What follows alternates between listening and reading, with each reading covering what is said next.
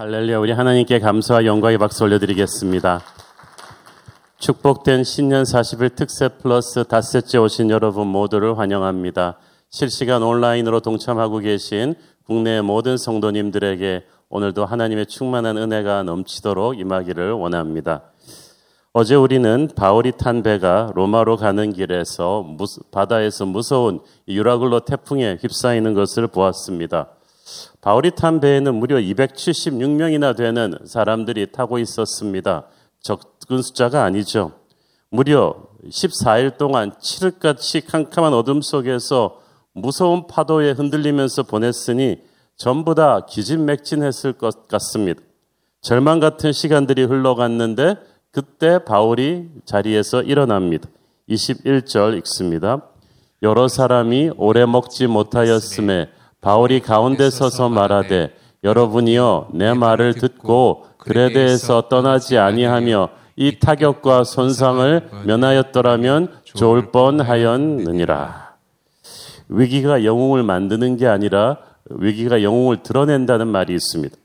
우리의 삶의 폭풍은 우리의 영성이 얼마나 진짜인가를 드러내 보여줍니다. 병사의 진정한 가치는 총알이 빗발치는 전쟁터에서 드러나듯이 진짜 하나님의 사람의 신앙은 폭풍 속에서 비로소 드러나는 것 같습니다. 모든 사람이 두려움에 사로잡혀서 어쩔 줄 모르고 있을 때 하나님의 사람 바울이 일어나서 담대하게 갈 길을 제시해 줍니다. 그 사람이 죄인인가 아닌가, 백부장인가 선장인가가 중요하지 않아요. 지위보다 중요한 것은 실제 리더십입니다. 절망 같은 상황 속에서 누가 담대하게 일어나서 실제적으로 그들에게 소망을 제시해 줄 수 있는가? 바로 그 사람이 진짜 리더인 것입니다. 그런 의미에서 리더십은 그 어떤 위치가 만들어주는 게 아니라 하나님이 세워주시는 것입니다. 지금 이 절망 같은 상황 속에서 그 배의 실질적인 리더는 이제 바울이라는 것을 모두가 알게 됩니다. 하나님의 사람 바울은 먼저 배에 탄 사람들에게 왜 그들이 이 무서운 폭풍으로 들어오게 될 수밖에 없었는가를 알려줍니다. 21절 보면은 여러 사람이 오래 먹지 못하였음에 바울이 가운데 서서 말하되 여러분이여 내 말을 듣고 대해서 떠나지 아니하여 이 타격과 손상을 면하였더라면 좋을 뻔하였느니라. 즉 어, 바울이 대해서 떠나지 말라고 경고했었다고 말해줍니다. 이것은 바울 자신이 말한 것이 아니라 하나님이 바울을 통해 말씀하신 것인데 사람들이 이 말을 무시했어요. 많은 경우 우리가 폭풍으로 돌아가는 이유는 고의적이든 아니든 하나님의 말씀을 무시했기 때문입니다. 하나님의 원리를 무시했기 때문이에요. 어저께 우리가 함께 살핀 백부장이 폭풍으로 들어가기까지 왜 잘못된 이런 결정을 내리게 되었는가 원인들을 보니까 욕심에 눈이 번 전문가들의 말을 너무 의존한 것, 다수를 따르는 것, 빨리빨리 해치우려는 성급한 마음, 좀 편한 것을 찾으려는 마음, 처음 초반에 성공에 도취된 것들, 이런 것들 때문에 잘못된 결정을 내렸다는 것을 배웠죠. 이 모든 것이 사실은 하나님의 말씀을 불순종했기 때문에 하나씩 둘씩 쌓인 결과입니다. 그러나 이미 엎질러진 물입니다. 어떻게 하겠습니까? 이제부터는 이 폭풍을 뚫고 살아나갈 길을 찾아야만 합니다. 계속해서 22절 읽습니다.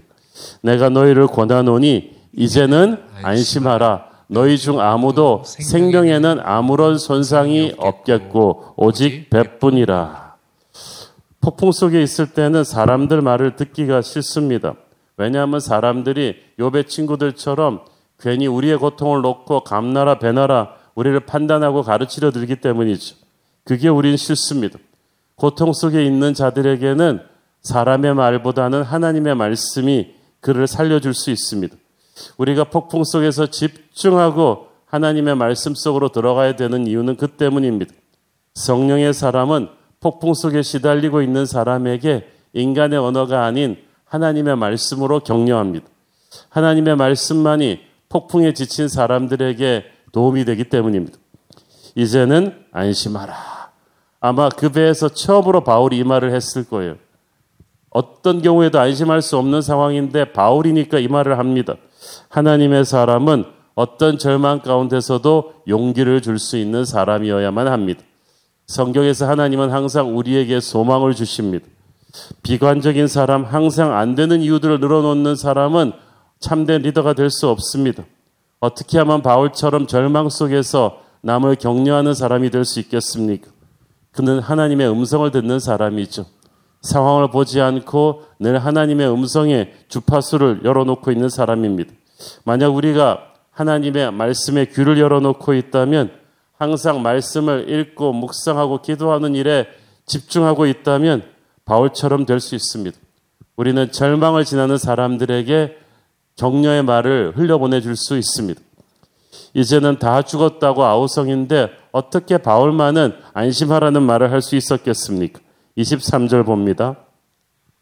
내가 속한 바 곧 내가 섬기는 하나님의 사자가 어젯밤에 내 곁에 서서 말하되 많은 경우 폭풍은 우리를 편협하게 하고 옹졸하게 하고 이기적으로 만듭니다. 당장 어떻게 이 폭풍을 모면할까만 생각하지 이 폭풍 속에 숨겨진 하나님의 섭리를 기대하지 않습니다. 그러나 폭풍은 괜히 오는 게 아닙니다. 그것을 통해서 하나님께서 우리에게 상기시켜 주시려는 하나님의 비전이 있어요. 하나님은 당장 눈앞의 폭풍 속에 지쳐 있는 바울에게 너는 로마의 가이사에게 가야 할 사명이 있는 사람이다. 이걸 상기시켜 주셨습니다. 오늘의 고난보다 더 힘든 것은 내일의 꿈이 죽는 것입니다.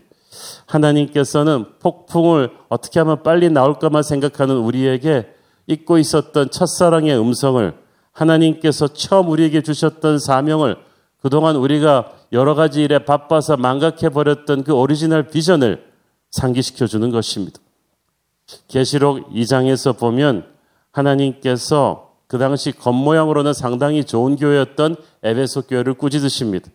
첫사랑을 잃었기 때문이 겉으로 보기에는 아주 성공적인 목회를 하고 있는 교회였지만 그 깊은 마음 속에 하나님을 처음 만났을 때 가졌던 그 패션을 하나님이 주신 그 오리지널 비전에 대한 열정을 잃어버렸다는 거예요. 이것은 폭풍을 지나고 있는 우리 시대의 모든 교회들에게 모든 성도들에게 주는 하나님의 메시지이기도 합니다. 하나님을 처음 만났던 때 그 첫사랑을 우리는 회복해야만 합니다. 그가 주신 놀라운 비전을 우리가 그때 하나님께 했던 헌신의 약속들을 기억해야만 합니다.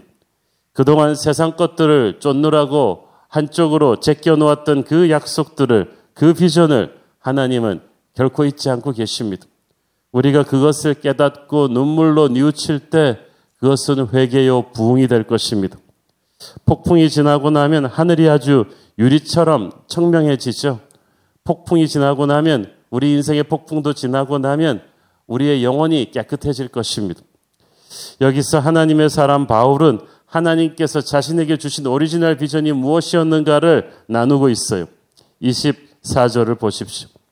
바울아 두려워하지 말라. 네가 가이사 앞에 서야 하겠고 또 하나님께서 너와 함께 항해하는 자를 다 네게 주셨다 하였으니 하나님의 말씀이 바오라 두려워 말라 네가 가이사 앞에 서야 하겠고 로마로 가서 너는 제국의 심장에 복음을 전해야 할 사람이다. 하나님이 바울에게 주셨던 그 비전이에요. 그 비전을 이루기까지 하나님은 결코 바울이 죽지 않게 하실 것입니다. 여러분, 오늘도 호흡을 주셔서 살아있는 이유는 쓸데없이 죄 지으라고 살려두시는 게 아니에요. 하나님이 주신 그 비전을 위해서 한 걸음 더 나가라고 살려두시는 것입니다. 영화에서 보면 적지의 부하들을 보내면서 어, 사령관이 그 말을 하죠. 임무를 완수하기 전에는 절대 살아서 본부로 돌아오지 말아라. 하나님께서 우리를 구원하셔서 세상 속에 빛과 소금으로 우리를 세우셨습니다. 그리스도의 군대로 세우셨습니다. 하나님께서는 우리 각자에게 주신 미션이 있어요. 그 미션을 완수하기 전에는 우리는 결코 본부, 천국으로 돌아갈 수 없습니다. 그래서 오늘 하루도 살아 있습니다. 우리가 그렇게 열심히 보약 다려 먹지 않아도 안 죽으니까 아직 걱정하지 마십시오. 아직 우리는 주님을 위해서 할 일이 있습니다.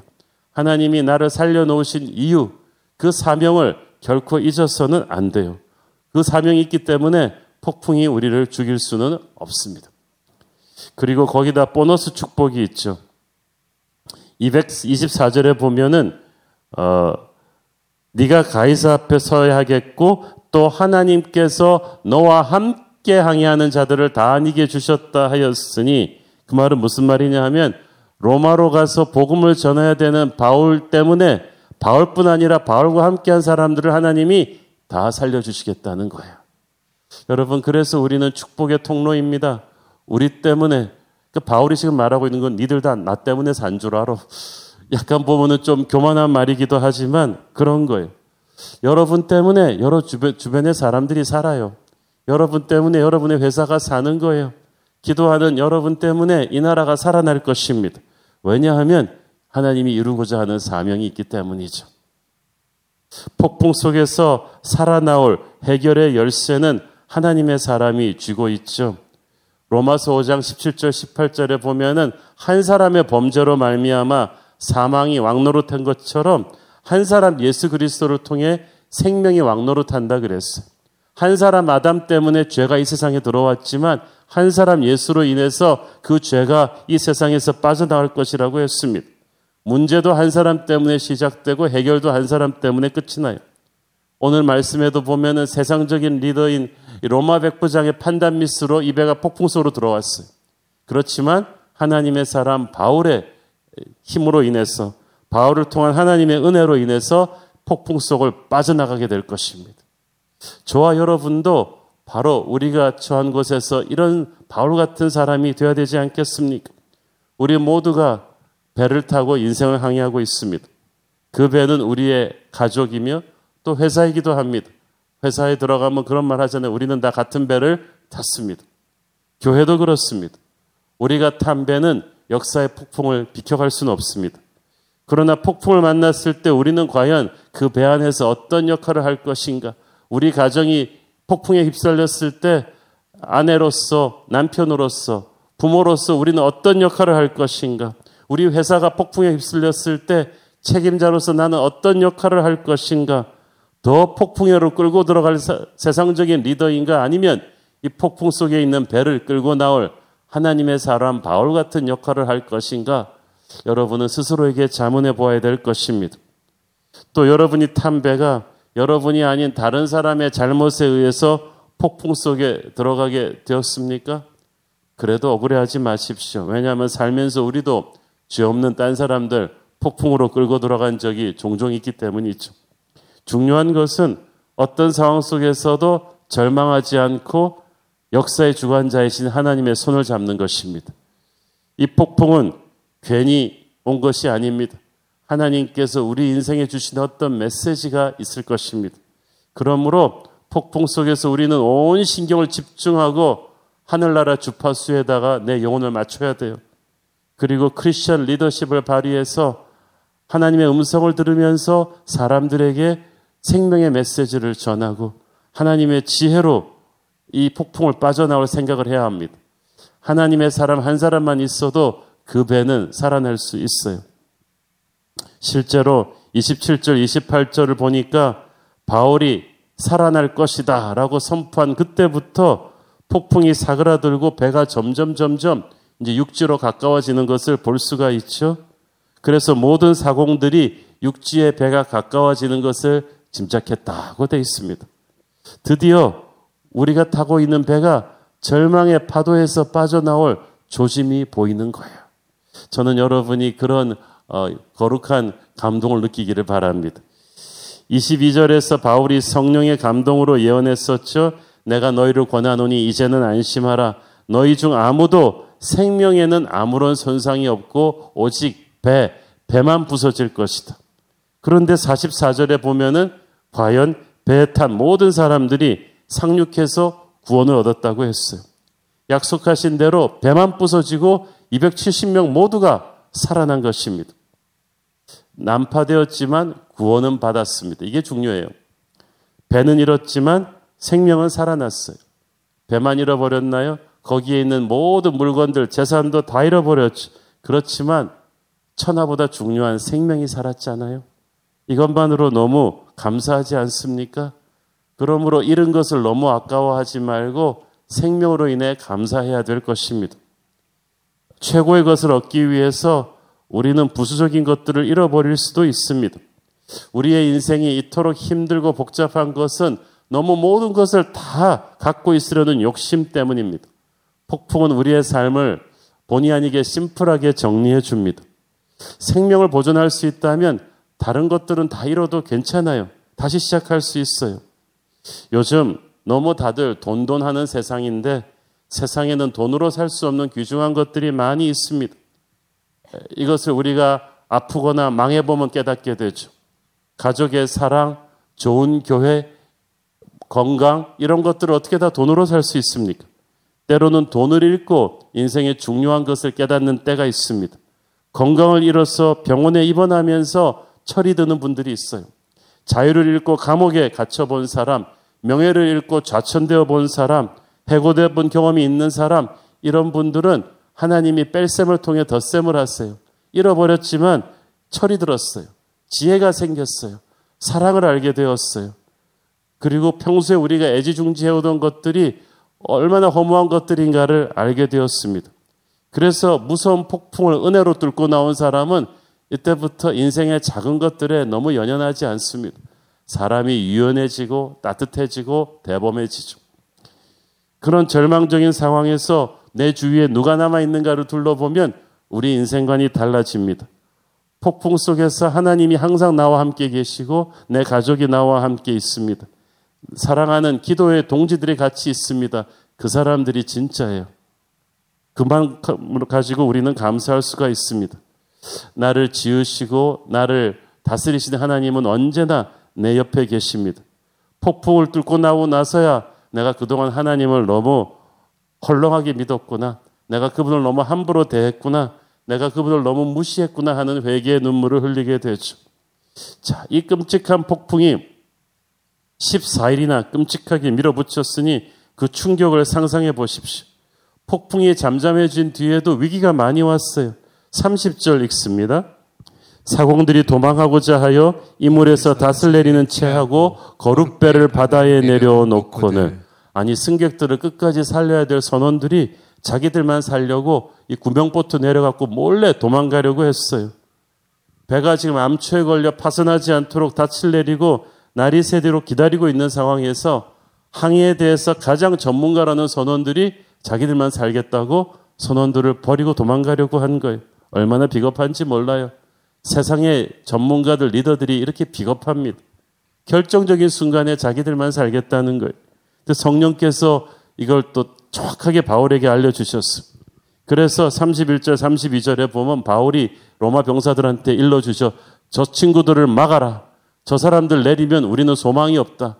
그래서 로마 병사들이 그들의 이제 라이프 보트를 구조선을 다 끊어버렸습니다. 그래가지고 이제 죽든지 살든지 우리는 같이 가야 된다는 거예요. 하나님께서 분명히 살아날 것이라고 말씀은 주셨지만 그렇다고 인간의 노력이 전혀 필요 없는 건 아니었어요. 마지막까지 최대한 배를 육지까지 가까이 가기 위해서 전문가 선원들의 노하우가 필요했습니다. 우리가 하나님의 은혜를 잘못 이해해가지고 우리는 아무것도 안 하고 가만히만 있어도 폭풍을 빠져나갈 것이라고 생각하는데 그렇지 않아요. 하나님이 은혜로 우리를 도와주시지만 우리가 그 은혜를 받을 수 있도록 나도 최선을 다해야 합니다. 폭풍 속에서 정말 정신 차리고 부지런히 움직여야 돼요. 공부해야 돼요. 겸손하게 배우려고 해야 됩니다. 바울이 그런 사람이었어요. 물론 하나님의 은혜로 이 배가 살아날 것이지만 저 선원들의 노력도 반드시 필요하다고 말했습니다. 선원들을 떠나지 못하게 붙잡았다는 것은 바울이 하나님의 사람이면서 또 땅의 노력을 게을리하지 않았다는 사람임을 보여주죠. 우리도 그렇게 해야 됩니다, 여러분. 기도하지만 성실하게 할 수 있는 최선의 노력을 다해야만 돼요. 자, 두 번째 위기가 또 바울을 찾아왔어요. 41절, 42절 봅니다. 두 물이 합하여 흐르는 곳을 만나 배를 걸매 이 물은 부딪혀 움직일 수 없이 붙고 그 물은 큰 물결에 깨어져 가니 군인들은 죄수가 헤엄쳐서 도망할까 하여 그들을 죽이는 것이 좋다 하였으나 자 배고물이 깨져서 배가 침몰하게 되었는데 로마 군인들한테는 자기가 책임 맡고 있는 죄수가 한 사람이라도 잃어버리는 것이 나중에 큰 책임 문책이 되거든요. 그래서 그냥 다 죽이자고 했어. 최선의 방어책으로 죄수들을 죽여야 되는 거예요. 정상적으로면 그렇게 하는 게 당연한데 이때도 하나님의 은혜가 바울을 지키셨습니다. 43절을 보세요. 백부장이 바울을 구원하려 하여 그들의 뜻을 막고 헤엄칠 줄 아는 사람들을 명하여 물에 뛰어내려 먼저 육지에 나가게 하고 바울과 그렇게 친하지도 않은 로마 백부장이 왜 이 위기 상황에서 바울을 그토록 도우려 했는가? 이건 하나님의 절대 간섭이라고 밖에 볼 수가 없습니다. 폭풍이 잠잠해졌다고 안심할 일은 아니었습니다. 크고 작은 위기들이 계속해서 바울에게 밀려왔고 정상적으로라면 바울이 언제 죽을지 모르는 무서운 위기였는데 하나님이 그때그때마다 위기를 막아주셨어요. 여러분, 하나님이 지켜주시기 때문에 우리를 공격하는 칼날이 아무리 많아도 안전합니다. 사람들이 다 죽는다고 해도 하나님의 사람은 살아날 수 있어요. 하나님의 보호막은 폭풍 끝까지 우리를 지킬 것입니다. 지금 우리가 개인적으로나 가정으로 또 어, 교회나 나라가 이 장기간 지속되는 코로나 팬데믹으로 인해서 이 폭풍으로 인해서 다들 너무 지쳤습니다. 너무 힘이 듭니다. 그러나 기도하는 끝까지 우리가 용기를 잃지 않고 하나님을 바라본다면 하나님은 바울을 지키셨던 것처럼 우리를 끝까지 지키실 줄로 믿습니다. 강하고 담대하십시오. 기도하겠습니다. 주님 은혜를 감사합니다. 폭풍 밖으로 나오는 그 마지막 순간까지도 안심할 수 없는 크고 작은 위기들이 계속 바울을 엄습했지만 하나님께서 바울을 살리시고 바울 주변의 사람들을 살리셨던 것처럼 주님, 이 코로나 폭풍이 계속되면서 우리 너무 지치고 힘듭니다. 끝까지 주님을 바라보게 하여 주옵소서. 끝까지 주님만 믿고 갑니다. 주님, 우리를 살려 주옵소서. 예수님 이름으로 기도했습니다. 아멘.